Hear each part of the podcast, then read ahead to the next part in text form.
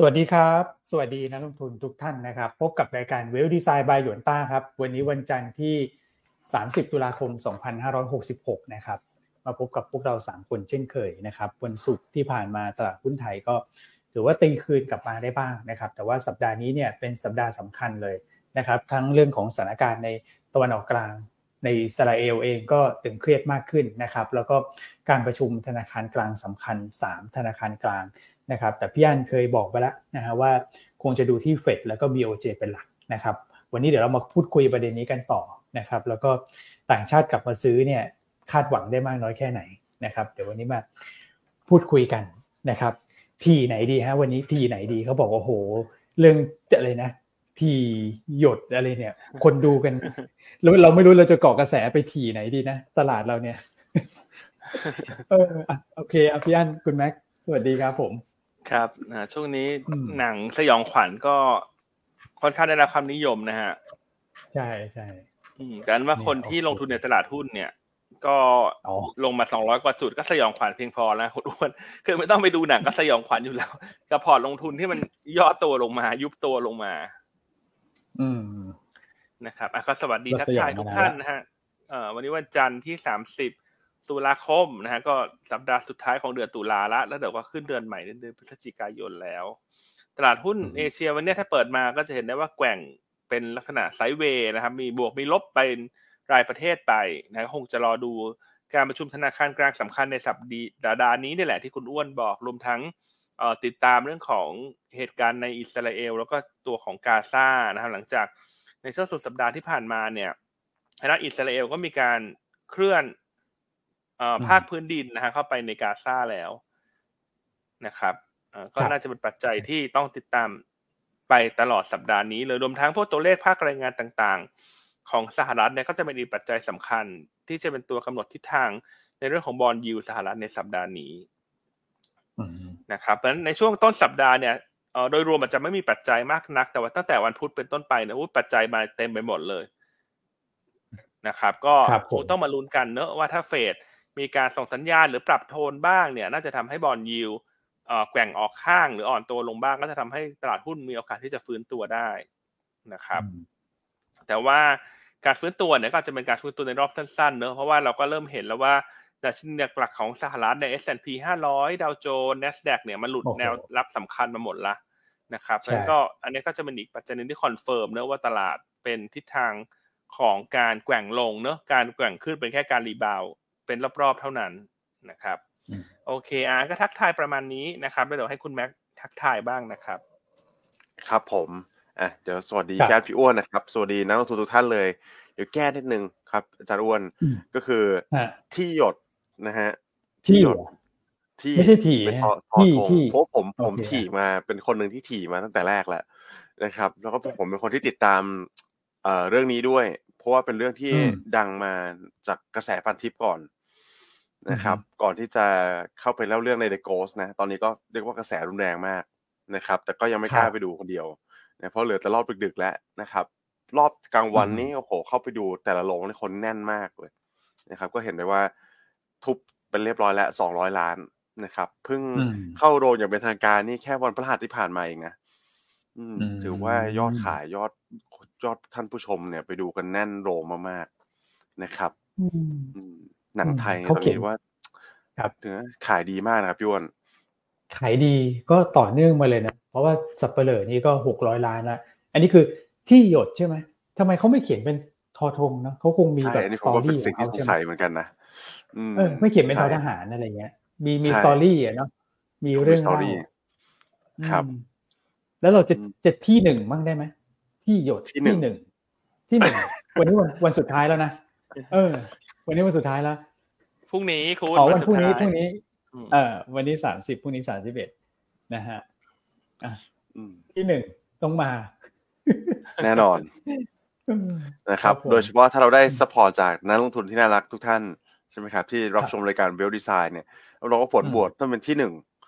แน่นอนนะครับ ถ้าใครยังไม่โหวตก็รบกวนขอแรงสนับสนุนให้พวกเราทุกคนด้วยนะครับ รวมถึง Research Team เนี่ยหมายเลขสิบแปดนะครับสำหรับตัวของยวนต้า Security Thailand นะ ครับแล้วก็นักวิเคราะห์รายรายประเภทก็ตามขึ้นหน้าจอนี้เลยเนาะนะครับใช่มีใช่หลายเลขให้กดโหวตกันนะ แต่ผมเชื่อว่าถ้าใครโหวตยุนต้าก็คงโหวตให้ทั้งทีมใช่ไหมครับ อืมอืมใช่ครับนะฮะก็โอเครบกวนครบสุดท้ายแล้วนะครับครบถ้าใครยังไม่สุดโหวท้ายตก็ขอกำลังใจและสนับสนุนมาให้นักวิเคราะห์ทุกคนเลยนะครับ ครับ อืมอะโอเค แต่คุณแม็กยัง กลับมาอีกทีเรื่องหนังคุณแม็กยังไม่ได้ไปดูใช่ไหมยังเลยจะครับจ่อพี่จะอ้วนไปดูอยู่ใช่ไหมอยากจะไปดูแต่ว่ามันไม่มีเวลาเลยนะครับที่ไหนคือเราอะไปที่มีเวลาแต่ว่า ไม่มีแต่ว่าเขาไม่มีเวลาให้ให้เราดูเลยใช่เมไม่เจอมีร์รอบ ไม่มีรอบเมมีเจอรร์อบเต็มคือเต็มหมดใช่ครับ อืม ถ้าไม่เต็มก็คือรอบต้องแบบดึกดึกๆอะอืมอืม อืมนะฮะถ้าดึกถ้าดึกมากเนี่ยอาจจะต้องรบกวนไปแบบเคาะประตูบ้านพี่อันพี่อ้วนนอนเพราะว่ากลัวอะใครอยากไปดูหนัง สยองขวัญกับคุณแม็กซ์เนอะก็กดเลขหนึ่งเข้ามาได้เนอะเดี๋ยวคุณแม็กซ์ก็จะเลือกผู้โชคดีไปดูกับเขาดีไหมฮะ เออ อย่างนั้นดีกว่า อย่างนั้นดีกว่าสร้างความราชาเนี่ยเออนะฮะแต่น่ากลัวจริงๆนะได้ได้เห็นฟังรีวิวมานะครับน่ากลัวใช่ไหมใช่อืใช่มอืมอืมครับโอเคฮะอะโอเค แต่ว่าปัจจัยมหาภาคสัปดาห์นี้ก็น่ากลัวไม่แพ้หนังเรื่องที่หยดเลยนะ นะครับ เพราะว่าหนาแน่นเหลือเกิน ใช่ ไม่ว่าจะเป็นปัจจัยอิสราเอลฮามาสใช่ไหมครับ ที่พี่อันบอกให้ติดตามต่อเนื่องเนี่ยเป็นปัจจัยรายวันเลยนะ แล้วตอนนี้ก็ถือว่ามีความตึงเครียดเพิ่มขึ้นมาอีกรอบหนึ่งแล้วนะครับ รวมถึงการรายงานตัวเลขเศรษฐกิจต่างๆนะครับ ภาคการจ้างงานการประชุมธนาคารกลาง รวมถึงการรายงานผลประกอบการของบริษัทจดทะเบียนด้วย เช่นตัวของ Apple นี่แหละนะครับ คือถ้าไปดูในฝั่งของสื่อ ต่างประเทศตอนนี้ก็มีรายงานมาบางหลายหลายท่านเลยนะครับ ถ้าคิดเป็นเปอร์เซ็นต์เนี่ยอาจจะพอๆกันเลยที่คิดว่ากะเอ่อการรายงานตัวเลขผลประกอบการ Apple ในวันพฤหัสนี้เนี่ยมีความสำคัญอาจจะพอๆกับการประชุมเฟดเลยนะโอ้นะครับโอ้โหเพราะว่าแท็กก็ Apple ใหญ่ตัวเดียวเนี่ยใช่คิดเป็นอืม7.2%ของตัว S&P 500 นะครับ แค่หนึ่งตัวก็โอ้โหเวทเยอะมาก แล้วเราก็เห็นกันมาหลายตัวแล้วใช่ไหมครับ พี่อ้วนพี่อันว่าถ้าอืมสมมุติว่าเกิดผิดคาดในทิศทางลบเนี่ย เขาพร้อมจะปรับตัวลงแบบว่าไม่ไม่เหมือนหุ้น Big Cap เลยนะนะครับ Big Cap ขนาดไหนก็ตามนะครับ แต่ถ้าผิดคาดก็พร้อมโดนลงโทษนะครับเพราะฉะนั้นก็ต้องลุ้นกันนะอันนี้ก็เป็นอีกหนึ่งปัจจัยที่ต้องลุ้นกันด้วยว่า อย่าให้ตัวของผลประกอบการ Apple ออกมาเนี่ย มันมันแย่กว่าที่ตลาดประเมินไว้เยอะนะครับอืมหรืออย่างน้อยก็ถ้าอินไลน์ก็ถือว่าใช้ได้แหละนะฮะแต่ Apple ก็ดูจะมีแรงกดดันมาจากฝั่งของปัจจัยภูมิรัฐศาสตร์เหมือนกันนะครับ แต่ว่าระหว่างสหรัฐแล้วก็จีน ใช่ไหมครับ ที่ในฝั่งของซัพพลายเออร์ต่างๆนานาตอนนี้ก็เหมือนปิดกั้นตัวของ supply chain ซึ่งกันและกันนะครับอืมครับผอืมมอันนี้ก็เป็นอีกหนึ่งปัจจัยที่รอติดตามกันในวันพฤหัสนี้นะครับ ครับ ใช่ครับ โอเคอะมาดูภาพดีๆ เมื่อวันศุกร์กันสักนิดหนึ่งคุณแม็กปอใช่โฟครับก็ทิศทางดีด้วยครับ สวยงามเลยนะครับสำหรับวันศุกร์ถือว่าตลาดหุ้นเราเนี่ย outperform ภูมิภาคนะครับปรับตัวขึ้นโดดเด่นเลยนะครับ บวกไป 1.24%นะครับเทียบเท่า 17.01 จุดนะปิดตัวไปที่ 1,388.23 จุดนะครับก็เป็นการเร่งตัวขึ้นแบบ across the board เลยนะครับแล้วถ้าเราสังเกตเป็นราย sector เนี่ยก็จะเห็นได้ว่าอย่างปิโตรเคมี หรือว่าหุ้นที่มีการเชื่อมโยงกับจีนเนี่ยนะครับวัสดุก่อสร้างคอนแมทปรับตัวขึ้นได้โดดเด่นกว่าตลาด นะครับถ้าถามว่าทำไมตลาดหุ้นไทยถึงปรับตัวขึ้นได้ค่อนข้างดี ผมยกตัวอย่างมาสักอืมสองประมาณ 2 ประเด็นละกันครับนะประเด็นแรกคือราคาสินค้าพลังงานที่ย่อตัวในวันพฤหัสคือวันพฤหัสเนี่ยอืมเช่นตัวของราคาน้ำมันนะครับทำให้ตัวของบอลยิวที่เราเอ่อช่วงนี้เราพูดกันบ่อยเลยนะครับพูดคุยกันบ่อยว่าถ้าราคาน้ำมันดิบย่อ เรามักจะเห็นบอลยิวไทยย่อนะครับอืม bond yield ไทยก็ปรับตัวลดลงไปสักประมาณ5 basis point ปิดตัวที่ 3.27%เนี่ย ก็เป็นหนึ่งปัจจัยที่ ผมคิดว่าทำให้นักลงทุนต่างชาติกลับมาเอ่อสนใจตลาดหุ้นไทยด้วยนะครับ แล้วก็อีกปัจจัยหนึ่งก็เป็นแรงเก็งกำไร เพราะว่าเราก็เอ๊ะเอ๊ะกันนะครับพี่อ้วนพี่อั้นนะว่าตลาดหุ้คนรับเนี่ยมา rebound แบบอย่างมีนัยสำคัญตอนตอนช่วงบ่าย ใช่ไหมครับอืมช่วงเช้ายังมีอครับในโซนแดงๆอยู่เลยนะครับแต่ช่วงบ่ายใช่ดีดขึ้นมาบวกแบบโอ้โหสิบห้าสิบเจ็ดจุดเลย ผมก็อัดรายการอีกรายการหนึ่งพอดี ออกเปิดอืมกลับออกมาเนี่ยแบบโอ้โหตลาดหุ้นไทยเกิดอะไรขึ้นนะฮะตกใจนะอืมร้อนแรงขึ้นแรงมากเลยใช่ตกใจอืมแต่ก็เป็นแรงเก็งกำไรจากในฝั่งของตลาดหุ้นจีนนี่แหละที่มาช่วยหนุน sentiment การลงทุนด้วยนะครับครับถ้าเราไปดูในฝั่งของฮั่งเส็งซึ่งปรับตัวบวกขึ้นไป 2.1%ก็จะเห็นหลาย sector นะครับที่มีการแรลลี่ขึ้นมา เช่น ตัวของรับเหมาก่อสร้างอันนี้เด่นเลยนะครับก็อาจจะแชร์เป็น tips and trick แล้วกันนะครับสำหรับการลงทุนก็คือเราสามารถเสิร์ชใน Google ได้นะครับในตัวของ investing.com เนี่ยสำหรับตัว most active value ในตลาดห่างเสงเนี่ยเป็นต้นนะครับ อืมพอเราเสิร์ชตัวของ most active value เราก็จะเห็นได้ว่าเนี่ยกลุ่มเนี้ยนะครับกลุ่มรับเหมาขึ้นได้ค่อนข้างดีเลยอืมแล้วเหมือนซีลิงเขาจะเหมือนจะสูงกว่าเราเยอะนะครับเพราะเห็นหลายตัวในบวกขึ้นมาหกสิบเปอร์เซ็นเจ็ดสิบเปอร์เซ็นก็มี อืม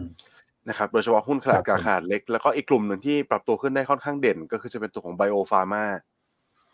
นะครับฝั่งของกลุ่มการแพทย์ ใช่การแพทย์แล้วก็ยาเนี่ยปรับตัวขึ้นเด่นนะครับ ผมคิดว่าสันนิษฐานมาจากแรงเก็งกำไรจากมาตรการกระตุ้นนะครับ ในฝั่งของจีนนี่แหละภาคการคลังในช่วงต้นสัปดาห์คือวันอังคารที่ผ่านมานะครับ แต่มาเล่นกันในวันศุกร์ก็คงจะน่าจะเห็นรายละเอียดอะไรเพิ่มเติมแล้วล่ะว่าจะมีการลง infrastructure ตรงไหน นะครับแผนการค่อนข้างชัดเจนมากยิ่งขึ้น ก็ทำให้เกิดแรงเก็งกำไรขึ้นมา อย่างมีนัยสำคัญเลยนะครับ ครับผมตัวของ s s c c ก็บวกเหมือนกันบวกประมาณสักหนึ่งเปอร์เซ็นครับ ก็เลยเอื้อการลงทุนไปหมดเลยในช่วงของวันศุกร์ที่ผ่านมาครับพี่อาพี่วันโอ้ดูดีเลย โดยเฉพาะช่วงบ่ายที่กระชากขึ้นมานะครับ อืมใช่ครับ โอเคโอเคนะครับ ก็ ถ้าไปดูฟันฟลอกันต่อครับ ก็สวยงามนะพลิกกลับมาขายมาตลอดทางเลยนะฮะสำหรับตัวของต่างชาตินะครับ ก็พลิกกลับมาเป็นซื้อสุทธิหนึ่งพันสี่ร้อยล้าน แล้วก็จับมือกับกองทุนเข้ามาซื้อด้วยนะครับ กองทุนก็ซื้อสุทธิเข้าไปสักประมาณหนึ่งพันสองร้อยี่สิบเอ็ดล้านสำหรับตัวของเซ็ตอินเด็กนะครับก็ขายสวนกับทางฝั่งของรายย่อยเลย ซื้อสวนรายย่อยนะฮะรายย่อยขายสุทธิไปสองพันสองนะครับ ครับ อืม มาดูใน flow emerging market เนี่ยดีเลย เราเด่นอยู่เจ้าเดียวเลยครับ ในตารางนี้นะครับ เจ้าอื่นเขาลบกันเป็น outflow กันหมดนะครับไม่ว่าจะเป็นไต้หวันเกาหลีใต้นะครับอินโดฟิลิปปินส์เวียดนามเนี่ยก็เป็นแรงขายสุทธิเข้ามาเฉลี่ยสักประมาณรวมกันสักประมาณ 550 ล้านเหรียญสหรัฐนะครับส่วนไทยเราก็เป็น net inflow 37 ล้าน นี่ก็ถือว่าเด่นสุดในตารางแล้วแหละก็ต้องเรียนว่าเราก็ปรับตัวลดลงมา underperform เขาด้วยนะครับ ช่วงหลัง ก็ขอเป็นภาพเป็นไฮไลท์เป็น scene แบบที่ outperform เขาบ้างนะครับ ส่วน futures ตลาดตราสารนี่มากันหมดเลยครับ พี่อันพี่วอนครับครับ ตัวของเซ็ตห้าสิบ index futures เนี่ยเป็นสัญญา net long เข้ามาสองหมื่นหนึ่งพันห้าร้อยสัญญานะครับ แต่บอลเนี่ยครับพี่วอนซื้อสุดที่มาเยอะเลยห้าพันเก้าร้อยล้านบาทเลยทีเดียว หนาแน่นมากครับพี่วอนมีปัจจัยอะไรไหมครับตรงนี้ครับ คือข้อสังเกตนะ ผมว่าก็เป็นไปอย่างที่พี่อันเคย ตั้งข้อสังเกตไว้เกี่ยวกับเรื่องของดิจิตอลวอลเล็ตอันนี้ก็เป็นเป็นส่วนหนึ่งเลยนะครับแล้วก็ปัจจัยที่คุณแม็กบอกเนี่ยเรื่องของราคาน้ำมันคาดการเงินเฟ้ออะไรพวกนี้อันนี้ก็เป็นส่วนที่สำคัญมาก่อนหน้านั้นนะครับก็คือหนุนให้บอลยิวของเราเนี่ยมันก็ไต่ขึ้นมา แล้วก็มาเร่งขึ้นตั้งแต่เดือนสิงหาเนี่ยจากความไม่ชัดเจนในตัวของดิจิตอลวอลเล็ตนะครับแล้วพอพี่อันบอกว่ามี 3 ทางเลือกจำได้ไหมที่เรามาเชียร์กันว่าเอออยากให้ออกทางเลือกไหนอะไรอย่างเงี้ยนะครับแล้วก็จะมีทางเลือกหนึ่งที่ บัตรสวัสดิการแห่งรัฐเนี่ยที่ใช้งบประมาณแค่ประมาณสักแสนห้าประมาณนั้นเนี่ยนะครับซึ่งจากแสนห้าไปจนถึงประมาณสักสี่แสนกว่าเนี่ยแรงกดดันของงบประมาณลดลงนะครับแล้วก็หลาย ๆ มุมมองนะครับไม่ว่าจะเป็นกระทรวงการคลังหรือว่าทางแบงก์ชาติเนี่ยก็ออกมาสนับสนุนนะถ้าเกิดว่าเรื่องของภาระการคลังที่ลดลงเนี่ยมันน่าจะช่วยบรรเทาเรื่องของสถานการณ์ในในฝั่งของตลาดตราสารหนี้ได้นะครับ ซึ่งตั้งแต่วันนั้นมาเนี่ย นะพอมันมีสามทางเลือกเนี่ยบอลยูก็นิ่งนะครับแล้วก็ภาพก็คือว่าต่างชาติเมื่อวานเนี่ยที่เมื่อวันศุกร์เนี่ยที่กลับมาซื้อ 5,892 ล้านเนี่ยจริง ๆ กลับมาซื้อเนี่ยสวันติดต่อกันแล้วนะครับแล้วถ้าเกิดว่ารวมทั้งเดือนตุลาคมเนี่ยซื้อไปประมาณสัก 18,000 ล้านนะครับปีนี้เดือนที่ซื้อเยอะที่สุดเนี่ยคือเดือนมีนาคมซื้อ 19,000 ล้านนะครับนั่นเป็นเป็นภาพที่ผมคิดว่า มันค่อนข้างที่จะสอดคล้องกัน แล้วมันอาจก็จะเป็นจังหวะพอดีด้วยว่าแรงกดดันของเงินเฟ้อของเราเนี่ยมันมันลดลงพอดีเรื่องของราคาน้ำมันมันนิ่งพอดีอย่างที่คุณแม็กบอกนะครับคราวนี้ผมคิดว่าสถานการณ์มันดูโอเคขึ้นแล้วนะครับเพราะว่าแรงกดดันในประเทศเนี่ยก็ลดลงนะครับก็ไปดูว่าการประมูลพันธบัตรเนี่ยที่เขาใส่มาในตารางสำหรับเดือนพฤศจิกายน เพราะมันใกล้จะหมดแล้ว แต่ว่าตารางนี้มันยังไม่นิ่งนะครับ เพราะว่าเดี๋ยวพอประมาณสักต้นเดือนเนี่ยก็จะมาดูกันอีกทีหนึ่งนะว่า ตัวเลขในการประมูลพันธบัตรเนี่ยจะอยู่ประมาณเท่าไหร่นะครับแต่ว่าออกสตาร์ทเดือนพฤศจิกาเนี่ยมันมันค่อนข้างดูโอเคเลยนะครับเป็นตารางที่ค่อนข้างแบบแหว่งๆหน่อย เพราะฉะนั้นเนี่ย supply bond เนี่ยผมว่าเดือนพฤศจิกามันจะไม่เยอะ ผมก็เลยไปดูสถิติว่าเดือนพฤศจิกายนเนี่ย bond yield ของไทยของอเมริกาเนี่ยโดยปกติแล้วเป็นยังไงบ้างนะครับ ก็จะเป็นลักษณะแบบนิ่งๆครับ อันนี้ดูแบบเป็นแท่งเทียนเพื่อดูว่า ยิวตอนเปิดต้นเดือนกับปิดปลายเดือนเนี่ยมันจะเป็นยังไง ถ้าเกิดว่าแท่งมันเป็นแบบแคบๆเนี่ยแปลว่ายิวมันค่อนข้างที่จะนิ่งนะครับสำหรับเดือนพฤศจิกายนนะก็จะมีปีที่แล้วเนี่ยที่เป็นลักษณะของยิวที่ลงมาแรงๆในเดือนในเดือนเดือนพอยอนะครับอันนั้นเดี๋ยวขอไปดูเหตุผลก่อนนะว่า มันมันลงแรงเพราะอะไรนะทั้งคู่เลยนะครับทั้งทั้งของไทยแล้วก็ของของอเมริกานะครับแต่ณตอนนี้เนี่ยด้วยความที่ของอเมริกามันก็จะมีเรื่องของเดซิลิงรออยู่ด้วยนะเดี๋ยวคุณแม่ก็ก็จะมาเล่าให้ฟังอีกนะครับผมคิดว่าคงไม่ได้ลงแรงเหมือนภาพปีที่แล้วนะครับแต่สถิติที่ผ่านมาเนี่ยมันค่อนข้างนิ่งถ้าเกิดทุกท่านจำได้ก็คือ มันผ่านพ้นชุดช่วงของงบประมาณไปแล้วด้วยเหมือนกันนะครับก็เลยคิดว่าลุ้นนะว่าถ้าเกิดเฟดเนี่ย ส่งสัญญาณดีๆหน่อยนะครับ แล้วก็ไม่ได้แบบเป็นเชิงที่คือทำให้แบบคือก็ไม่ควรจะฮอกมากอยู่แล้วเนี่ยนะครับบอลยูไทยก็ก็น่าจะเริ่มนิ่งขึ้นมีเสถียรภาพมากขึ้นนะครับ แล้วก็น่าจะเห็นภาพการปรับตัวลงต่ำกว่าระดับ 3.3 ก่อนหน้านี้มันจะนิ่งแถว 3.3 จริง ๆ วันศุกร์เนี่ยลงมาแล้ว แต่ผมคิดว่าน่าจะเห็นการค่อยๆเนี่ยอ่อนตัวลงมา แล้วก็มาเคลื่อนไหวแถวประมาณสัก 3.2 ที่เป็นแบบจุดสมดุลใหม่ ของ bond yield ไทยได้นะครับซึ่งถ้าเกิดภาพนั้นมาเนี่ยผมก็คาดหวังว่าหุ้นที่ถูกกดดันมาเยอะๆเนี่ยครับพี่อันคุณแม็กไม่ว่าจะเป็นกลุ่ม REIT กลุ่มค้าปลีกกลุ่มไฟแนนซ์กลุ่มโรงไฟฟ้าด้วยแต่กลุ่มโรงไฟฟ้าเนี่ยมันไปอยู่ใน Energy เนี่ยมันน่าจะเห็นจังหวะของการฟื้นตัวกลับขึ้นมาได้บ้าง เพราะว่าหุ้นแต่ละตัวนะตั้งแต่ 21 สิงหาที่ bond yield ไทยขึ้นไปแรงๆเนี่ย BGRIM เนี่ยลงมา 34%การกุน27% JMT อย่างเงี้ย26 GPC 25 ซึ่งหุ้นพวกนี้ โอเค อาจจะมีเรื่องของต้นทุนพลังงานที่ขึ้นมาด้วยนะช่วงหลังแต่ว่าหลัก ๆ เลยผมว่ามันลงมาจากยิวที่ขึ้นแล้วดูมันมันน่าจะเป็นลักษณะของการฟื้นตัวกลับขึ้นมาได้ NVDR ที่ขายไปเยอะๆก็ก็หนักกลุ่มพวกนี้เหมือนกันนะครับ ก็เลยมองว่าออดูโอเคแล้วนะในประเทศเนี่ยเหลือต่างประเทศ ซึ่งต่างประเทศก็ เดี๋ยวพี่อันเนี่ยคุณแม็กฉายภาพให้ฟังแล้วกันว่า การประชุมเฟดจะเป็นยังไง แต่ว่าเดี๋ยวเก็บไว้ก่อนในช่วงกลางรายการ นะครับ โอเค เอามาดู SBL NVDR เป็นอย่างไรบ้างฮะในฝั่งของ SBL นี่ถือว่าวอลุ่มค่อนข้างน้อยเลยนะครับ 3,300 ล้าน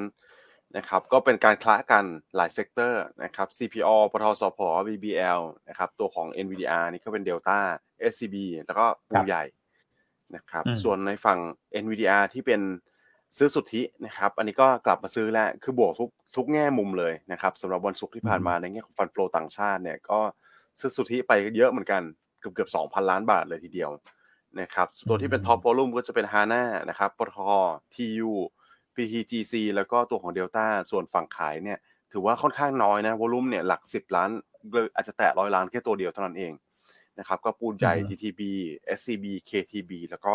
BCH นะครับไม่เยอะเลยนะครับ ในฝั่งของวอลุ่มขาย NVDR ครับผมโอเคฮะโอเค มาที่ปัจจัยต่างประเทศกันบ้างนะครับรบต่างประเทศจริงๆแล้วเนี่ยต้องเรียกว่าในฝั่งของการรายงานตัวเลขเศรษฐกิจนะครับ ออกมาค่อนข้างอินไลน์ก็คือตัวของคอ PCE นะครับ PCE อันนี้เราก็ตั้งข้อสังเกตไว้แล้วนะครับ ว่าไม่น่าจะมีอะไรที่มันผิดแปลกไปจากตลาดคาด เพราะว่า CPI ตลาดคาดเป๊ะเหมือนกัน นะครับ PCE สำหรับเดือนกันยายนเพิ่มขึ้นมา 0.3%มันออนมันนะครับ แล้วก็บวกมา 3.7% year on year ต้องเรียกว่าตลาดคาดเป๊ะนะครับ รอบนี้ไม่มีอะไรผิดแปลกนะครับ ครับผมอ่านะครับ ส่วนในฝั่งของความเชื่อมั่นนะครับ ผู้บริโภคจากมหาลัยมิชิแกนเนี่ยอันนี้ก็เป็นอีกอันหนึ่งที่เราอยากให้ติดตามนะครับ ก็รายงานออกมาอยู่ที่ 63.8 จุดนะครับ ลดลงมาจากเดือนก่อนเยอะนะครับ ก็อันนี้ก็สาเหตุหลักมาจากหลาย ๆ เรื่องนี่แหละรวมถึงความตึงเครียดนะครับ ในภาคตะวันออกกลางด้วยนะครับแล้วก็เงินเฟ้อต่างๆนานา ตอนนี้ก็เดี๋ยวผมมีข้อมูลสถิติมาแชร์กันด้วยนะว่าทำไมความเชื่อมั่นมันถึงลดลงนะครับ แล้วก็เชื่อมโยงกับที่พี่อันพูดออกไปพูดในรายการเนี่ยหลายรายการเลยนะครับอันนี้จะเป็นการอัปเดตตัวเลขเพิ่มเติมแล้วกันนะครับ ก็คือตัวของ delinquency rate นะครับ delinquency rate คืออะไรก็คือ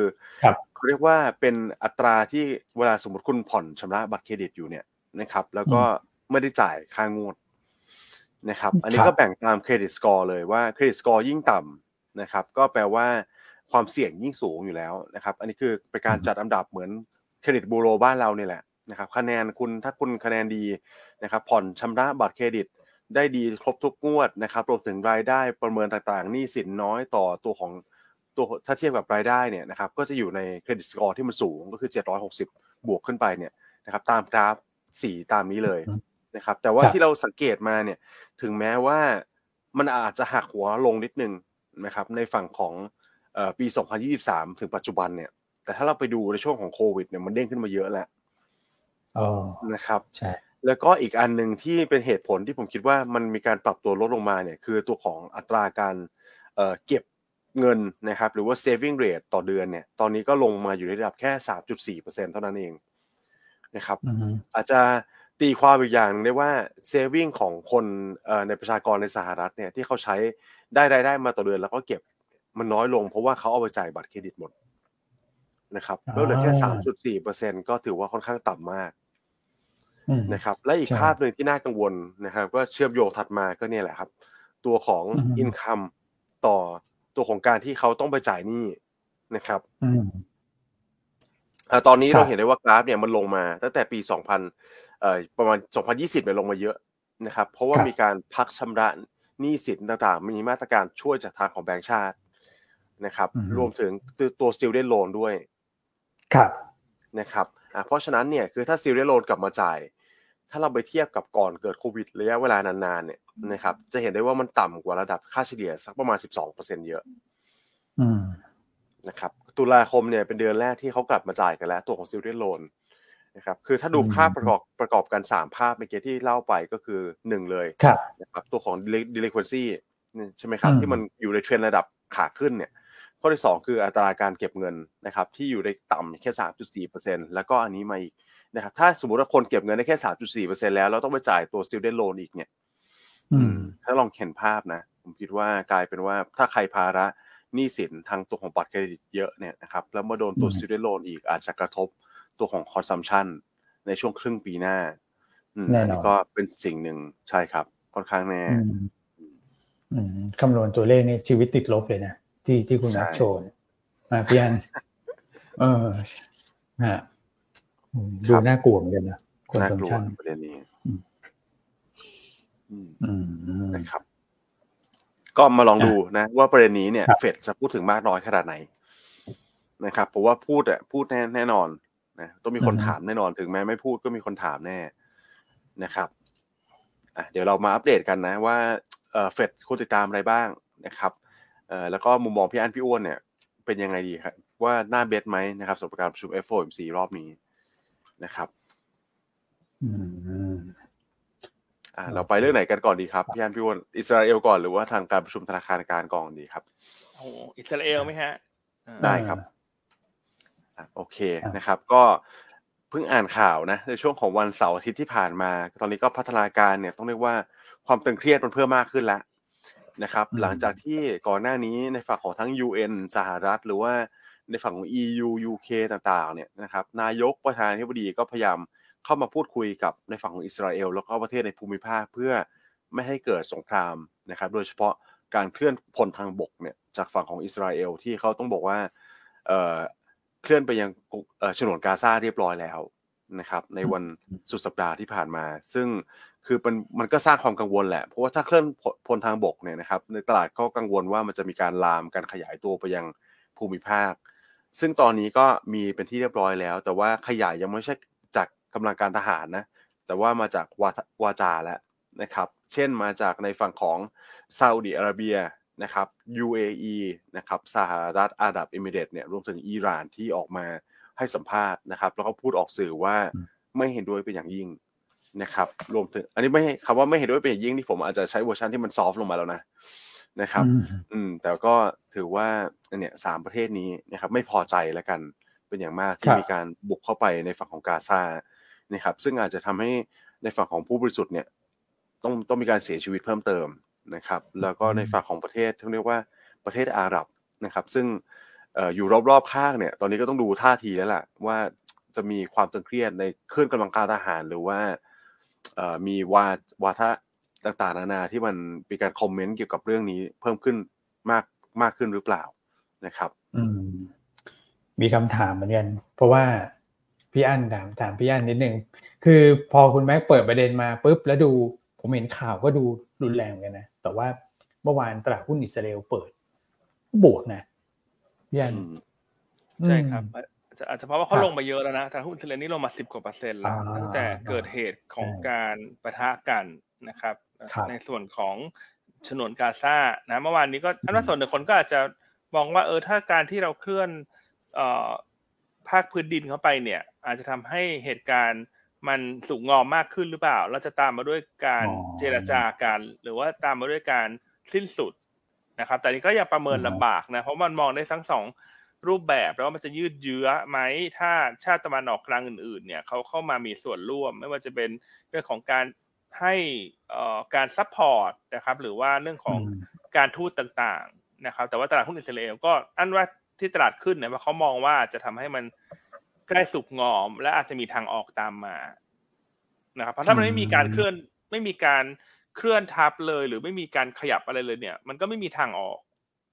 นะครับ แต่อย่างไรก็ตามก็อย่าก็อย่าเพิ่งไว้วางใจกับสถานการณ์นะครับช่วงนี้เนี่ยตลาดหุ้นที่ มัน rebound ขึ้นมาเนี่ยมันก็เป็นแค่ technical rebound รอบสั้นๆแหละ แต่มันมีอีกหลายปัจจัยที่ต้องติด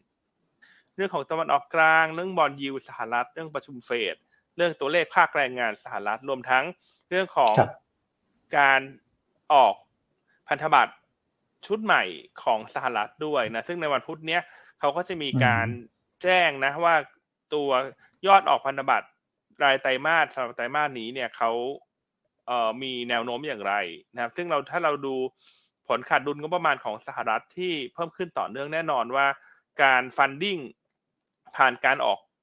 บอลเนี่ยก็ยังมีทิศทางที่เพิ่มขึ้นต่อเนื่องทันยิวดูแล้วยิวเนี่ยลงไม่เร็วหรอก มันเป็นแค่ทรงหรืออ่อนช่วงสั้นเท่านั้น แต่ว่าจะลงไปแรงๆเนี่ย คิดว่าน่าจะยังไม่เห็นปัจจัยดังกล่าวในระยะสั้นนะครับ อืม ครับผม ใช่ครับ อันนี้ก็จริงๆต้องมองได้สองแง่จริงๆเนาะนะครับเพราะช่วงช่วงบ่ายวันศุกร์นะครับ ผมจำข่าวมาได้เลยว่า มีการยิงกันระหว่างสหรัฐเนี่ยที่เขาเป็นใช้ภาคทางอากาศเลยนะครับ ไปบอมตัวของซีเรีย ใช่ไหมครับ อืม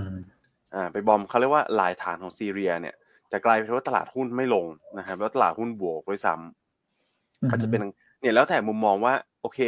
หนึ่งมุมมองคิดว่ามันจะมีความรุนแรงที่เกิดขึ้นหรือเปล่านะครับ แต่ในทางกลับกันอีกมุมมองหนึ่งเนี่ยก็คือสหรัฐเนี่ยพร้อมจะเข้ามาร่วมด้วยนะกับสงคราม ถ้ามันเกิดการที่มันขยายตัวเนี่ย อืม ก็ดูเขาจะค่อนข้างเข้มงวดเหมือนกันนะครับ คือถ้าสหรัฐเข้ามาแสดงแบบสัญลักษณ์แบบนี้แล้วเนี่ยนะครับ มันก็อาจจะแปลความหมายว่าถ้าสมมติมีการลามไปประเทศอื่นๆเนี่ยเขาก็คงมาแทรกแซงอย่างจริงจังนะครับ อืมก็ เป็นประเด็นที่ต้องติดตามต่อไปแล้วกันนะครับ ความคืบหน้านี่ต้องเรียกว่าผ่านผลมากครับพี่อันพิวอนครับ เป็นรายวันเลยอืมก็ขอให้ สุดท้ายมีทางออกในเร็ววันแล้วกัน แล้วก็นำไปสู่การหยุดยิงเนอะเพราะว่าถ้าดูติดตามจากข่าวสารต่าง ๆ เนี่ย ประชาชนผู้เสียชีวิตในกาซาเนี่ยก็เพิ่มขึ้นเรื่อยๆนะครับ ใช่นะครับ ก็อยากจะให้ความสูญเสียเนี่ยลดลงเนอะแล้วก็สถานการณ์สงบในเร็ววัน นะครับโอเคอกลับมาดูที่ตลาดหุ้นเอเชียเช้านี้นักเทรดก็แกว่งในแดนลบนะฮะก็อย่างฮ่องกงกับจีนเนี่ย วันนี้เขาคงรอดูเรื่องคำตัดสินของศาลนะฮะเรื่องของตัว China Evergrande ใช่ไหมครับ ที่การเจรจาหนี้ระหว่างตัวลูกหนี้กับตัวเจ้าหนี้เองเนี่ยก็ดำเนินการมาสักระยะหนึ่งแล้วนะครับ เป็นปีละนะครับ แต่ว่าก็ยังไม่สามารถเอ่อบรรลุข้อตกลงได้นะฮะแล้ว China Evergrande เนี่ยก็เหมือนกับบางเอ่อ เข้าประชุมบ้างไม่เข้าประชุมบ้างนะครับก็เลยทำให้ทางด้านเจ้าหนี้เนี่ยเขาไปคุยกับศาลละว่าจะเอาอยัางไงนะครับ ซึ่งต้องดูผลตัดสินนะก็เอ่อมันก็มีทั้งสองแนวทางนะครับที่หนึ่งก็คือให้ไปเจรจาต่อรองกันนะหรือในทางที่สองเนี่ยที่เจ้าหนี้บางกลุ่มเขามีการขอยื่นมาเนี่ย คือเขาบอกว่าเขาต้องการที่จะ liquidate สินทรัพย์ของตัว China Evergrande เลย ก็คือจะเอาสินทรัพย์ของ China Evergrande ไปขายทอดตลาดนั่นแหละ นะคือบังบังคับคดีโดยเอาแอสเซทไปขายเพื่อที่จะมาคืนหนี้นะซึ่งถ้าการตัดสินออกมาในแนวทางนี้เนี่ยแน่นอนว่าก็จะเป็นลบกับภาคอสังหาริมทรัพย์ของฮ่องกงแล้วก็จีนนะครับ เพราะว่าณปัจจุบันเนี่ยนอกจากยอดขายอสังหาที่มันชะลอตัวลงเป็นอย่างมากเนี่ยทำให้ทั้งจีนและฮ่องกงเนี่ยต้องมีการปรับลดนะฮะเรื่องของภาษีต่างๆ เพื่อที่จะจูงใจให้คนซื้ออสังหาริมทรัพย์ ได้ง่ายขึ้น หรือว่ามีต้นทุนที่ถูกลงนะครับ แต่ถ้าเจ้าหนี้เนี่ยสามารถนำเอ่อหนี้นะฮะมูลหนี้ที่เป็นเอ่อ property มาขายในตลาดเนี่ยมันจะยิ่งสร้างแรงกดดันเนอะเพราะว่ามันจะเห็นการถล่มราคาใช่ไหมครับเพราะเจ้าหนี้เวลาเขาขายเนี่ยคือเขาอยากจะได้เงินต้นคืน ก็จะทำให้มันมีเอ่อ ห้องชุดนะฮะหรือว่าบ้านต่างๆ ที่มันดิสเขาจากตลาดมาขาย ทีนี้ก็เลยทำจะจะกระทบนะฮะคุณอ้วนคุณแม็กเพราะว่าโปรเจกต์ใหม่ๆ เนี่ย มันก็จะขายยากขึ้นเนอะถ้ามันมีของถูกมาดั้มมาดั้มในตลาดนะครับดังนั้นก็ต้องติดตามเนอะว่าจะออกมาในแนวทางใดนะฮะคุณแม็กคิดว่าจะออกมาในแนวแนวทางใดครับวันนี้ เออผมคิดว่าน่าจะไม่เกิดการ liquidation ที่มันแบบร้อยเปอร์เซ็นขนาดนั้นนะครับเพราะว่ารัฐบาลผมคิดว่าอาจจะต้องเข้ามาแทรกแซงนะถ้ามันเป็นภาพนั้นครับยัน อืมถ้าปล่อยแบบเนี่ยสินทรัพย์ทุกอย่างในมือของเอเวอร์แกรนเข้าไปขายทอดตลาดที่มันผลกระทบมันจะเยอะมากนะครับ ไม่ว่าต่อภาคอสังหาเองหรือว่าภาคการเงินเองเนี่ยอืมมันก็น่าจะได้รับผลกระทบกันเป็นวงกว้างนะครับ ถ้าไม่ทำอะไรเลยครับผมอืมเพราะมูลมูลหนี้ของเอเวอร์แกรนเนี่ยถือว่าค่อนข้างใหญ่เลยนะฮะสามแสนล้านเหรียญสหรัฐครับนะครับแต่กลุ่มที่เจ้าหนี้ที่เขาเรียกว่าเป็น ad hoc group เนี่ย มันก็ไม่ได้เยอะขนาดสามแสนล้านนะ แต่ว่าโดยปกตินะเวลาบริษัทมีปัญหาแล้วปรับโครงสร้างหนี้เนี่ย ถ้าเจ้าหนี้ใดได้เคลมสิทธิ์แล้วเจ้าหนี้ชุดอื่นๆเขาก็จะมักอยากจะเคลมสิทธิ์บ้าง เพราะมันจะเป็นภาพที่เกิดขึ้นคือ ขายช้าขายได้น้อยกว่าแล้วก็ได้เงินต้นคืนน้อยกว่าอืมนะครับ เพราะฉะนั้นก็ต้องติดตามเนอะแต่เพราะฉะนั้นการที่ตลาดหุ้นฮ่องกงกับจีน rebound ขึ้นมาแรงในวันศุกร์เนี่ย เช้านี้ก็เลยอ่อนลงมาบ้าง เพราะว่ารอเรื่องนี้แหละฮะ China Evergrande แล้วก็ Country Garden เนี่ยตกลงก็ default ไปแล้วเนอะคุณแม็กคุณอ้วน de fault ไปเรียบร้อยแล้วครับ ใช่ไหมครับเรียบร้อยแล้วก็รอดูเรื่องของเฟดนี่แหละ เฟด BOJ BOE สัปดาห์นี้ประเด็นเยอะมากนะฮะแล้วก็นอกจากนั้นก็มีพวก e a r n i n g ซีซันด้วยที่จะเห็นการรายงานของผลประกอบการของบริษัท เยอะแยะไปหมดเลยตั้งแต่สัปดาห์นี้เป็นต้นไป ใช่ครับ โอเคของไทยงบก็เยอะครับผมใช่ครับถ้าอาเบสเสร็จโดยรวมเราไปดูตลาดหุ้นสหรัฐกับยุโรปเล็กน้อยเนอะก็จะเห็นได้ว่ายุโรปกับสหรัฐเนี่ยมันเคลื่อนไหวต่างจากเอเชียนะฮะในวันในวันศุกร์ที่ผ่านมานะครับเพราะว่าเออเอเชียเราจริงๆก็ยังได้แรงหนุนจากฮ่องกงที่เมื่อสักครู่คุณแม็กเล่าไปแล้วคือฮ่องกงมันรีบาวแรงในช่วงของเอเชียที่เป็นช่วงพักบ่าย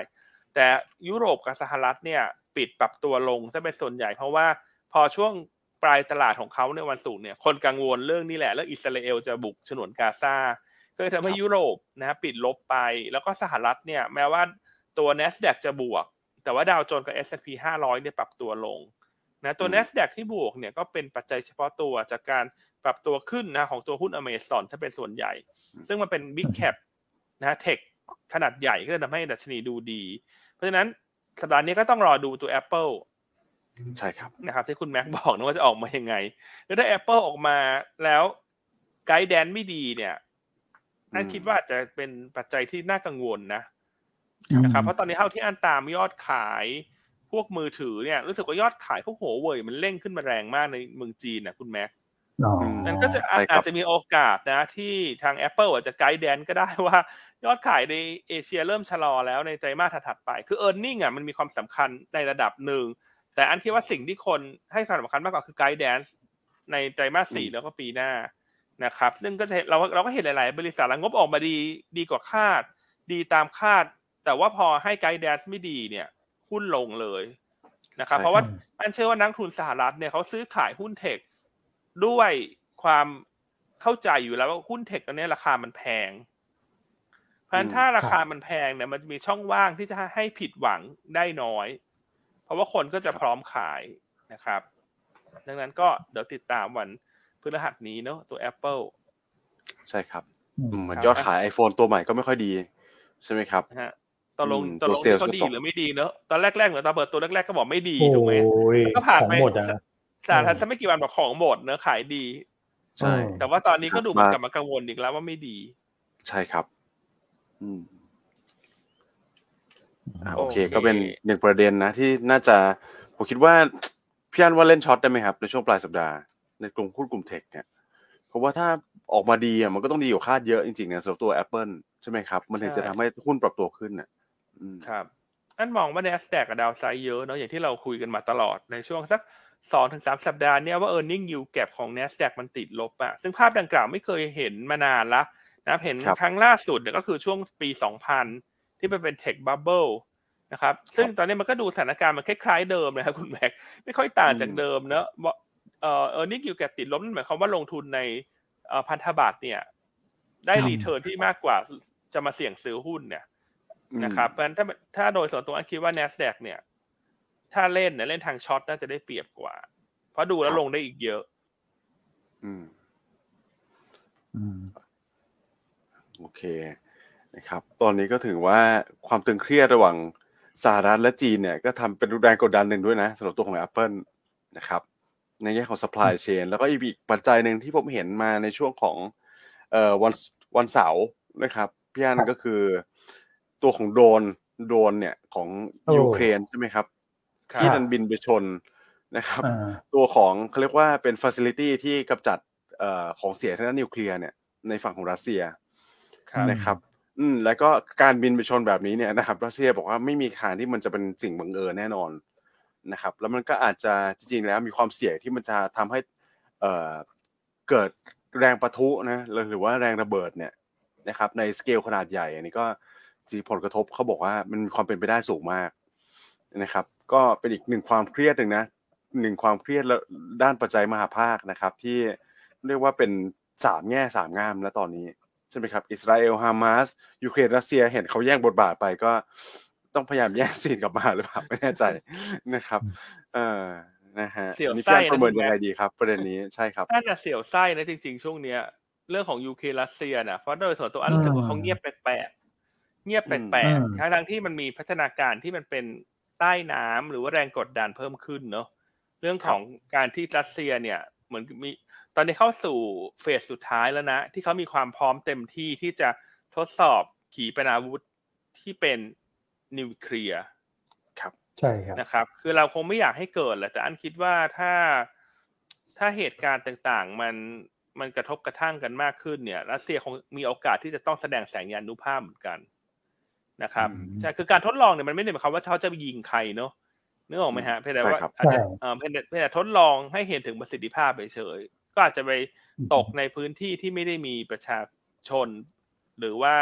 มีผู้อยู่อาศัยแต่อย่างใดเนาะแต่อะไรที่เป็นนิวเคลียร์เนี่ยอันเชื่อว่าถ้ารัสเซีย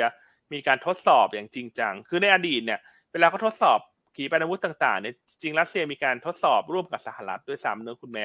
ใช่ครับรบแต่ตอนนี้รัสเซียออกมาประกาศแล้วว่าฉันจะทดสอบด้วยตัวฉันเอง ใช่ครับนะครับ ซึ่งตรงนี้มันก็เลยเป็นความเสี่ยงว่าถ้า รัสเซีย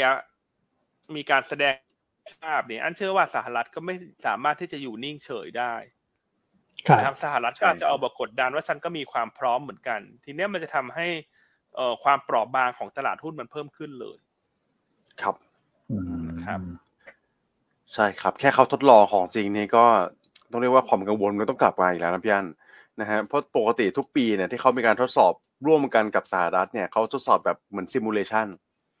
นะครับคล้ายๆเตรียมความพร้อมกันนะครับ ในแง่ของบุคลากรต่างๆ ว่าสมมติเกิดการยิงจริงเนี่ยนะครับ จะยิงมันมันจะทํำยังไงนะครับ โดยเฉพาะที่ตอนนี้รัสเซียอ้างเนี่ยนะครับ ว่ามีการทดสอบก็คืออ้างว่าเป็นการทดสอบเมื่อตัวเองโดนยิงนิวเคลียร์ก่อนนะครับ เอ่อถ้าตัวเองโดนโดนยิงนิวเคลียร์เนี่ยเขาจะมีการตอบโต้ยังไงแต่ถ้าสมมติว่ามีการใช่ คือทุกอย่างตอนนี้เท่าที่ผมดูจากข่าวเนี่ยนะครับ ไม่ว่าจะเป็นการยิงขีปนาวุธจากทางบก หรือว่าทางเรือดำน้ำเนี่ย นะครับเขามีการทดลองขีปนาวุธธรรมดาแล้วนะครับซึ่งการทดลองขีปนาวุธธรรมดาตรงนี้มันสามารถเปลี่ยนไปใช้นิวเคลียร์ขีปนาวุธนิวเคลียร์ได้จากแท่นยิงเดียวกัน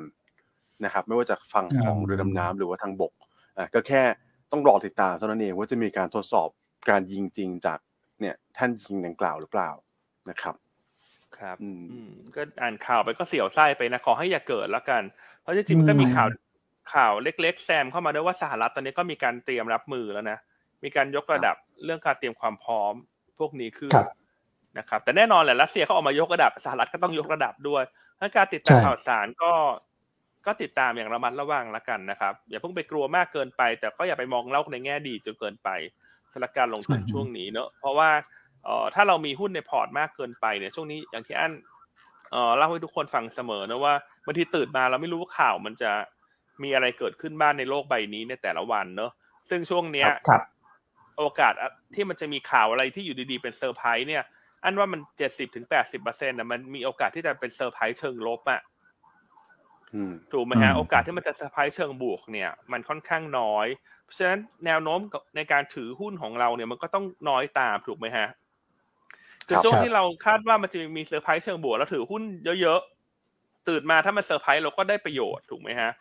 แต่ถ้าแนวโน้มโดยรวมมันจะเป็นเซอร์ไพรส์เชิงลบถ้าเป็นส่วนใหญ่เนี่ยเราถือหุ้นเยอะไปมันเป็นการเพิ่มความเสี่ยงหรือเปล่า แต่อันก็ยังอืมเน้นย้ำเหมือนเดิมนะว่าการลงทุนในหุ้นเนี่ย ก็คือไม่ควรไม่ควรเกินสี่สิบถึงห้าสิบเปอร์เซ็นของพอร์ตนี่คือแม็กซิมัมเลยนะ คือจริงๆจะจะออกอ่อนมาทางสามสิบถึงสี่สิบเปอร์เซ็นเนี่ยก็น่าจะเป็นระดับที่เซฟกว่าในช่วงนี้ ครับอืมนะครับอืม ก็ยังก็ยังแนะนำประมาณนี้เนาะเพียงแต่ว่าข่าวสารต่างๆ ที่เรามาเล่าให้ฟังในแต่ละวันเนี่ยทุกท่านก็ต้องเอาไปพิจารณาให้เหมาะสมกับความเสี่ยงของตัวท่านด้วยย้ำเหมือนเดิมแหละว่าเอ่อการที่ตลาดหุ้นรีบาวด์แล้วเราจะช็อต against port เพื่อที่จะปรับพอร์ตให้มีความสมดุลมากขึ้น จะ short TFEX เพื่อเก็งกำไรทางลง หรือว่าจะหาจังหวะ SBL บ้างเนี่ย มันน่าจะเป็นกลยุทธ์ที่ได้เปรียบ เมื่อเทียบกับการลงทุนในช่วงหนึ่งปีที่ผ่านมาเนอะที่เราเน้นจังหวะ long จังหวะซื้ออย่างเดียว ถูกไหมฮะ อันนี้มันเป็นตลาดที่มันกลับด้านมาสักระยะหนึ่งแล้วเนอะสองเดือนบวกบวกๆแล้ว ใช่ครับครับเพราะฉะนั้นก็เน้นกินคัดสั้นๆ เนอะเน้นกินคัดอืสั้นมๆเล่นเป็นรอบๆเนอะเน้นหาจังหวะดักช็อตเนี่ยมันน่าจะได้เปรียบมากกว่า ใช่ครับอืมนะครับอะคุณอ้วนคุณแม็กมีเทคนิคอะไร แนะนำไหมฮะ ครับอืมเอ่อในขอบคุณในมากครับของผมนี่ผมครับคิดว่าคืออย่างที่พี่อันบอกคือสั้นเนี่ยผมผมว่าถ้ายังไม่ถึงการประชุมใน FOMC เนี่ยนะครับวันสองวันนี้เราสั้นมากก่อนดีกว่านะครับคือแบบปิดรายวันได้เลยอะนะครับใช่ครับเออ day trade ดีกว่านะครับอย่าเพิ่งถือข้ามวันเลยอืมแต่เดี๋ยวถ้าอยากถือข้ามวันผมว่ารอสัปดาห์หน้าเนี่ยน่าจะทุกอย่างปัจจัยที่มันมารุมมาตุ้มสัปดาห์เนี้ยมันค่อนข้างจะชัดเจนแล้วนะครับปีสัปดาห์หน้าอาจจะ run ได้นานขึ้นนิดนึง นะครับเดี๋ยวต้องประเมินกันอีกที อาจจะครับ ถือข้ามวันได้เก็งกำไรกันแบบปลายสัปดาห์ได้บ้างนะครับอืมอืมครับผม ผมยังเน้นย้ำเหมือนเดิมเพราะว่าตอนนี้ปริมาณเงินในระบบเศรษฐกิจมันค่อนข้างชัดนะว่ามันไม่ได้แบบฟุ้งเฟ้อเหมือนช่วงสองปีที่ผ่านมาแล้วนะครับ เงินมันแฟบลงไปเรื่อยๆ เพราะฉะนั้นเนี่ยเรื่องของการหมุนพวก sector อันเนี้ยผมว่ามันเป็น skill ที่แบบอีก skill หนึ่งที่ท่านจะต้องปรับ นอกจากเรื่องของการใช้เครื่องไม้เครื่องมือในในการ short ลงไปนะครับ เพราะว่าผมเริ่มสังเกตแล้วว่าอย่างหุ้นใน SET50ครับประมาณสักเกือบเกือบสี่สิบตัวเนี่ยลงมากองอยู่ด้านล่างแล้วนะครับ มันก็จะมีอยู่แบบไม่ถึง 10 ตัวที่ค้างอยู่ข้างบนนะฮะซึ่งแน่นอนว่าหุ้นเหล่านั้นเนี่ยก็อย่าเพลินยกตัวอย่างอย่างกลุ่มการแพทย์บางตัวอย่างบำรุงราษฎร์อย่างเงี้ยที่ค้างอยู่ข้างบนนิคมอุตสาหกรรมนะครับ แม้ว่าจะดีแค่ไหนเนี่ยเราก็เคยเห็นภาพนั้นมาแล้ว นะครับหุ้นดีนะแต่ว่าถ้าเกิดราคาหุ้นเนี่ยขึ้นรับรู้ข้อมูลข่าวสารทั้งหมดไปแล้วเนี่ยมันก็มีโอกาสที่จะถูก rotate กลับลงมานะครับในทางตรงกันข้ามเนี่ยบางทีก็คือหุ้นอย่างสมมติกลุ่มโรงไฟฟ้าอย่างเงี้ยลงมาข้างล่างแล้วนะครับอันนี้อาจจะไม่ได้จุดที่แบบต้องมา stop loss แล้วนะครับอาจจะเป็นจุดที่แบบพอขยับขึ้นมาแล้วก็คอยคอยหมุน port ไปเรื่อยๆ อาจจะ short against port ระยะสั้นลงมาอย่างเงี้ยนะครับก็คือเป็นเรื่องของการการโรเตท หุ้นในช่วงนี้นะครับ แล้วก็เป็นการเปลี่ยนตัวจากหุ้นแย่ในพอร์ตนะครับมาเป็นหุ้นดีนะเพราะว่าหลาย ๆ ตัวเนี่ยหุ้นปัจจัยพื้นฐานดีตอนนี้มันลงมาพร้อมกันหมดนะครับแล้วผมเชื่อว่าการฟื้นรอบใหม่เนี่ยมันก็จะฟื้นตัวด้วยหุ้นขนาดใหญ่ก่อน แล้วก็หุ้นไซกลางไซเล็กเนี่ยค่อยตามมานะครับเพราะฉะนั้นเนี่ยใครที่มีไซกลางไซเล็กอยู่เยอะ มันก็อาจจะเป็นจังหวะอีกอันหนึ่งเหมือนกันที่โรเตทมาหุ้นแบบขนาดใหญ่ที่มีคุณภาพสูง นะครับ ก็ให้มองเป็นโอกาสด้วยเหมือนกันนะ อืมครับ ครับโอเคฮะโอเคประมาณอะนี้ต่างครับประเทศครับผมมีตกหล่นอะไรไหมฮะคุณแม็กต่างประเทศ Commodity น่าหน่อยจะไหมอ่า ได้ครับพี่อ้วนอืมน้ำมันครับ น้ำมันขึ้นน้ำมันมีการนะครับ ก็ดีดขึ้นมาเออในวันศุกร์ใช่ไหมครับครับอ่าแต่ว่าตอนเช้าใช่นี่ลบไปแล้วนะครับพี่อ้วนมลบอยู่ตอนนี้ ใช่ผ่านผวนมากประเด็นเนี่ย ครับครับนะครับ ก็ผันผวนตามสถานการณ์ในตะวันออกกลางเพราะวันศุกร์อันเชื่อว่าในฝั่งตลาดหุ้นสหรัฐยุโรปเนี่ยคือเนื่องจากมันเริ่มมีทิศทางแล้วไงว่าอิสราเอลจะบุกคนก็แห่งกันซื้อน้ำมันแห่งกันซื้อทองนะครับปิดสถานเอ่อเพื่อที่จะเพิ่มสถานะในช่วงปลายสัปดาห์ แต่หลังจากอิสราเอลมีการเอ่อเคลื่อนทางด้านของภาคพื้นดินเข้าไปเนี่ย ก็อาจจะไม่ได้รุนแรงเท่าที่ตลาดคาดการนะครับก็เลยทำให้เช้าเนี่ยน้ำมันกับทองก็อาจจะ มีการซอฟลงมาบ้าง ครับนะครับ แต่แนวโน้มโดยรวมเนี่ยอันคิดว่ายังเป็นการแกว่งขึ้นนะยังเป็นการแกว่งขึ้น เพราะว่า อันคิดว่าน่าจะยืดเยื้อเนอะอันนี้ความเห็นส่วนตัว ดูแล้วมันมีโอกาสยืดเยื้อ อืมครับผมนะครับ โอเคอะก่อนที่จะไปปัจจัยต่างประเทศเนอะก็อันนี้ก็ช่วงนี้ก็เป็นโค้งสุดท้ายแล้วนะฮะสองวันสุดท้ายที่จะโหวตรางวัลนักวิเคราะห์ยอดเยี่ยมนะฮะก็อยากจะขอ คะแนนเสียงจากทุกท่านนะฮะร่วมด้วยช่วยกันนะฮะโหวตให้กับหยวนต้านะครับแบบยกทีมเลยนะครับ ในทุกหมวดรางวัลไม่ว่าจะเป็นประเภททีม หรือเป็นประเภทบุคคลนะครับ ก็เราขึ้นตัว QR code ให้กับทุกท่านแล้วในหน้าจอนะท่านที่ยังไม่ได้โหวตนะฮะก็สามารถโหวตได้นะสองวันสุดท้ายแล้วนะครับนะส่วนท่านที่โหวตแล้ว และเป็นกำลังใจให้เราเรียบร้อยแล้วนะก็ขอเลขเก้าเข้ามาหน่อยเช้านี้ นะครับ อืมครับผมสองวันสุดท้ายฮะโค้งสุดท้ายจริงๆนะครับนะครับอะใครเป็นแฟนคลับคุณอ้วนแล้วก็ในหมวดของ ESG กับนักกลยุทธ์ยอดเยี่ยมใช่ไหมฮะถ้าคุณแม็กก็จะเป็นหมวดของ property ใช่ไหมฮะอสังหาริมทรัพย์นะครับอะคุณเอ็มก็จะเป็นตลาด MAI กับกลุ่มฟู้ดนะฮะอะคุณแชมป์อย่างเงี้ยคุณแชมป์วันนี้ปีนี้ลงสองหมวด ใช่ไหมทองคำกับเอ่อ ทองคำกับเทคนิคนะฮะแล้วก็จะเป็นน้องปรีนะก็จะลงตัวอนุพันธ์อนุพันธ์ครับนะอะหลายท่านเลยนะ ยังไงก็ฝากทุกท่านเนอะฝากหยวนต้าไว้ในอ้อมใจท่านด้วยนะหยวนต้ายกแผงเท่านั้น อืม ใช่ฮะยกแผงฮะยกแผงนะสองวันสุดท้ายละช่วงนี้ช่วงนี้แม้ว่าตลาดจะเขียวเหี่ยวก็ตามเนอะเขียวเหี่ยวมาหลายเดือนละครับ โอเคอะครับครับอะประมาณนี้เนาะก็คงสุดท้ายแล้วนะครับอะฝากกลับมาที่ประเด็นในประเทศเนี่ยคุณอ้วน วันนี้ก็จะเงียบๆเนาะหลักๆก็เป็นเรื่องเออร์เน็งไหมฮะคุณอ้วนวันนี้หลายๆ บริษัทจะรายงานงบไตรมาสสามใช่ครับพี่อันครับวันนี้เนี่ยก็จะมี Advanced นะครับ Home Pro ITC นะครับพรุ่งนี้ก็จะมีตัวของ InTouch นะครับซึ่งถ้าเกิดเราดูสามตัวนี้ ผมว่าถ้าเกิดให้พี่อันเลือกพี่อันน่าจะลุ้น Advanced นะ Advanced ดูจะลุ้นได้มากที่สุด ใช่ไหมถ้าเกิดว่าเป็นครับ อืมใช่ครับผมน่าจะโตเยเยคิวคิวนะแต่มานี้ก็มีลุ้น ครับ โอเค ITC ก็เป็นช่วงแบบปรับฐานของเขา เพราะว่าปีที่แล้วเนี่ยฐานสูงนะครับ ก็อาจจะคาดหวังได้ยากนิดนึงนะฮะแต่ว่าถ้าเกิดว่าผ่านไตรมาสสามไปได้เนี่ย ผมคิดว่า มันก็เริ่มเห็นสัญญาณบอททอมแล้วในแง่ของการส่งออกพวกอาหารสัตว์เลี้ยงนะครับก็ได้เห็นการฟื้นตัวกลับขึ้นมาได้ในช่วงไตรมาสสี่นะครับแล้วก็ผลประกอบการที่ประกาศออกมานะครับเมื่อวันศุกร์นะฮะปตทสพกับเดลต้านะจริงๆทั้งคู่เนี่ยผมว่าใกล้เคียงคาดรวมถึงสแตนเล่ของพี่โจด้วยนะครับก็ไม่ได้ต่างจากคาดมากนักตัวของสอพอเนี่ยกำไร 1.8ปืนล้านลดลงไป 14% Q&Q นะครับแล้วก็ 25%เยือนเยียต่ำกว่า ที่คุณปิงคาดเนี่ยประมาณสัก7%นะครับแล้วก็ต่ำกว่า consensus คาดประมาณสัก4%นะฮะส่วนเดลต้าเนี่ยก็กำไรดีกว่าเราและตลาดคาดนะครับแต่คุณต้องบอกว่าพอไปดูไส้ในแล้วเนี่ยมันก็หลักๆมาจาก EV Group เนี่ยแหละนะครับแต่ว่าส่วนอื่นเนี่ยมันอ่อนแอนะครับแล้ว EV Group เนี่ยถ้าเกิดว่ามองไปข้างหน้าเนี่ยก็คือการแข่งขันมันสูงมากนะครับการแข่งขันสูงแบบไพ่วอลเลยนะพอราคาขายลดลงแน่นอนเขาก็ต้องมาบี้นะกับ ผู้ผลิตชิ้นส่วนนะกดมาจิ้นลงเหมือนกันนะครับมันก็ดูแล้วเนี่ย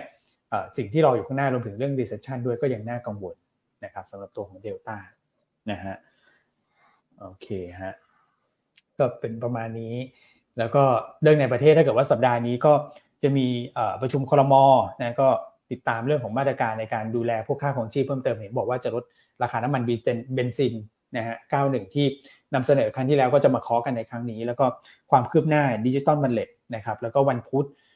ทางแบงก์ชาติเนี่ยก็จะมีการเปิดเผยตัวเลขเศรษฐกิจไทยนะครับไฮไลท์เนี่ยผมคิดว่าดูเรื่องของการบริโภคเป็นหลักนะครับแล้วก็อีกอันหนึ่งก็คือตัวของดุลบัญชีเดินสะพัดนะฮะเพราะว่าพอเราเกินดุลการค้ามา 2 เดือนติดต่อกันเนี่ยสิ่งที่ช่วยได้ก็คือทำให้ค่าเงินบาทมันมีเสถียรภาพนะครับแล้วถ้าเกิดว่าดุลบัญชีเดินสะพัดเนี่ยเป็นบวกเพิ่มขึ้นด้วย เพราะว่ามันจะมีเรื่องของเงินโอนที่มันมันมีผลกับ ตัวดุลบัญชีเดินสะพัดแล้วก็เชื่อมโยงกับค่าเงินบาทโดยตรงด้วยเหมือนกันเนี่ยถ้าเกิดมันบวกต่อเนื่องแล้วก็เร่งขึ้นมาเนี่ยก็น่าจะทำให้เงินบาทเนี่ยเป็นที่พักเงินได้เหมือนกันนะสำหรับนักลงทุนต่างชาติในช่วงที่เหลือของปีนะครับ ก็คงเป็นประมาณนี้สำหรับเรื่องของในประเทศนะครับไฮไลท์ผมว่าอยู่ที่ต่างต่างประเทศเป็นหลักนะสัปดาห์นี้ปัจจัยค่อนข้างเยอะมากเลยอืม BOJ ก็สำคัญนะใช่คือแต่พรุ่งนี้ไปเนี่ย ก็จะมีความเข้มข้นเนาะเพราะว่ามีเบิร์ชุมธนาคารกลางเยอะมากสัปดาห์นี้นะครับก็หลักสำคัญสุดก็ BOJ กับเฟดนี่แหละ อันดับหนึ่งคือเฟดอันดับสองคือ BOJ นะครับโอเคโอเคเพราะฉะนั้นเบ็ดเสร็จโดยรวมวันนี้ เรามองตลาดยังไงดีฮะคุณแม็กหลังจากเมื่อวันศุกร์ก็รีบาวขึ้นมา วันนี้อาจจะพอไหวอีกวันหนึ่งไหมฮะสำหรับกลุ่มที่เป็นยูเพลใช่ครับเออคือถ้าโดยภาพรวมเนี่ยนะครับ ผมพูดถึงรายสัปดาห์ก่อนแล้วกันรายสัปดาห์ผมอาจจะให้กรอบที่ค่อนข้างกว้างนิดหนึ่งนะครับ เพราะว่าอย่างที่ทราบกันปัจจัยพันผวนเยอะนะครับเพราะฉะนั้นสัปดาห์นี้มองกรอบการลงทุนที่ 1,370 ถึง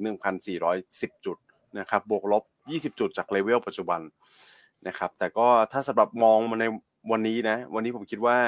น่าจะเป็นการแกว่ง sideway ละนะครับแต่ก็จะเป็นการเลือก sector เล่นนะครับอย่างที่พี่อันบอกเลยกลุ่ม yield play เนี่ยน่าจะมีสีสันมากกว่า นะครับเนื่องจากกลุ่มกลุ่มพลังงานต้นน้ำนะครับ วันศุกร์น้ำมันบวกวันนี้น้ำมันลบนะครับ ก็คงเน็ตกันเป็น neutral ไปนะครับ ก็เก็งกำไรเรื่องนี้ส่วนอีกกลุ่มหนึ่งที่อยากให้ติดตามเนี่ยก็จะเป็นกลุ่มที่เชื่อมโยงกับจีนนี่แหละนะครับเพราะว่าแรงเก็งกำไรเหมือนจะมีเข้ามานะในช่วงในช่วงบ่ายต้องลองดูนะครับ ถ้าเอเวอร์แกรนเนี่ยผ่านพ้นไปได้ด้วยดีนะ ประเด็นนี้เลยนะครับ ถ้าเอเวอร์แกรนผ่านพ้นไปได้ด้วยดี อาจจะเห็นแรงเก็งกำไรเข้ามานะครับ แต่ในที่ทางตรงข้าม ถ้า เป็นไปได้อย่างไม่ดีแล้วกันนะครับ ก็อาจจะโดน sell on fact จากเรื่องนี้เหมือนกันนะครับ อืมครับผม ครับโอเคเนาะอะก็อาจจะเลือกเป็นตัวตัวไปนะครับ เลือกเป็นตัวตัวไปกินคำสั้น ๆนะครับ ไม่ไม่ถือสถานะมากมากข้ามวันละการเน้น day trade ไปสำหรับช่วงนี้นะครับหุ้นแนะนำนะวันนี้เราก็ เลือกตัวที่อยู่ด้านล่างๆเนอะแล้วเราคิดว่าน่าจะ rebound ได้ต่อจาก bond yield ทั่วโลกที่อย่างน้อยสองวันแรกในสัปดาห์นี้น่าจะแกว่งออกข้างๆก่อน เพราะว่าคนก็คงไปรอ Fed ในคืนวันพุธนะครับเพราะ bond yield ที่ทรงตัวหรืออาจจะ soft ลงมาบ้างเนี่ย ก็น่าจะทำให้หุ้น rebound ได้นะครับ ตัวแรกก็เลยเลือกตัวของ SAWAD นะครับตัวของ SAWAD เนี่ยก็เป็นกลุ่มไฟแนนซ์นะแน่นอนลงมาเยอะเพราะ bond yield ไทยขยับขึ้น แต่ช่วงนี้ bond yield ไทยเริ่มทรงตัวนะครับ หลังจาก ความชัดเจนเรื่องเม็ดเงิน digital wallet เนี่ยน่าจะน้อยกว่าที่ตลาดกังวลก่อนหน้าที่ห้าแสนกว่าล้านบาท ตอนนี้ก็มีหลาย option เนอะแสนกว่าล้านสี่แสนล้านนะฮะก็แน่นอนว่ามันน้อยลงกว่าเดิมอยู่แล้วนะครับกลุ่มไฟแนนซ์เนี่ย ตัว SAWAD ที่มีประเด็นบวก เฉพาะตัวเนี่ยคืองบไตรมาสสามน่าจะเด่นนะคาดว่าน่าจะโตทั้ง year on year และ Q on Q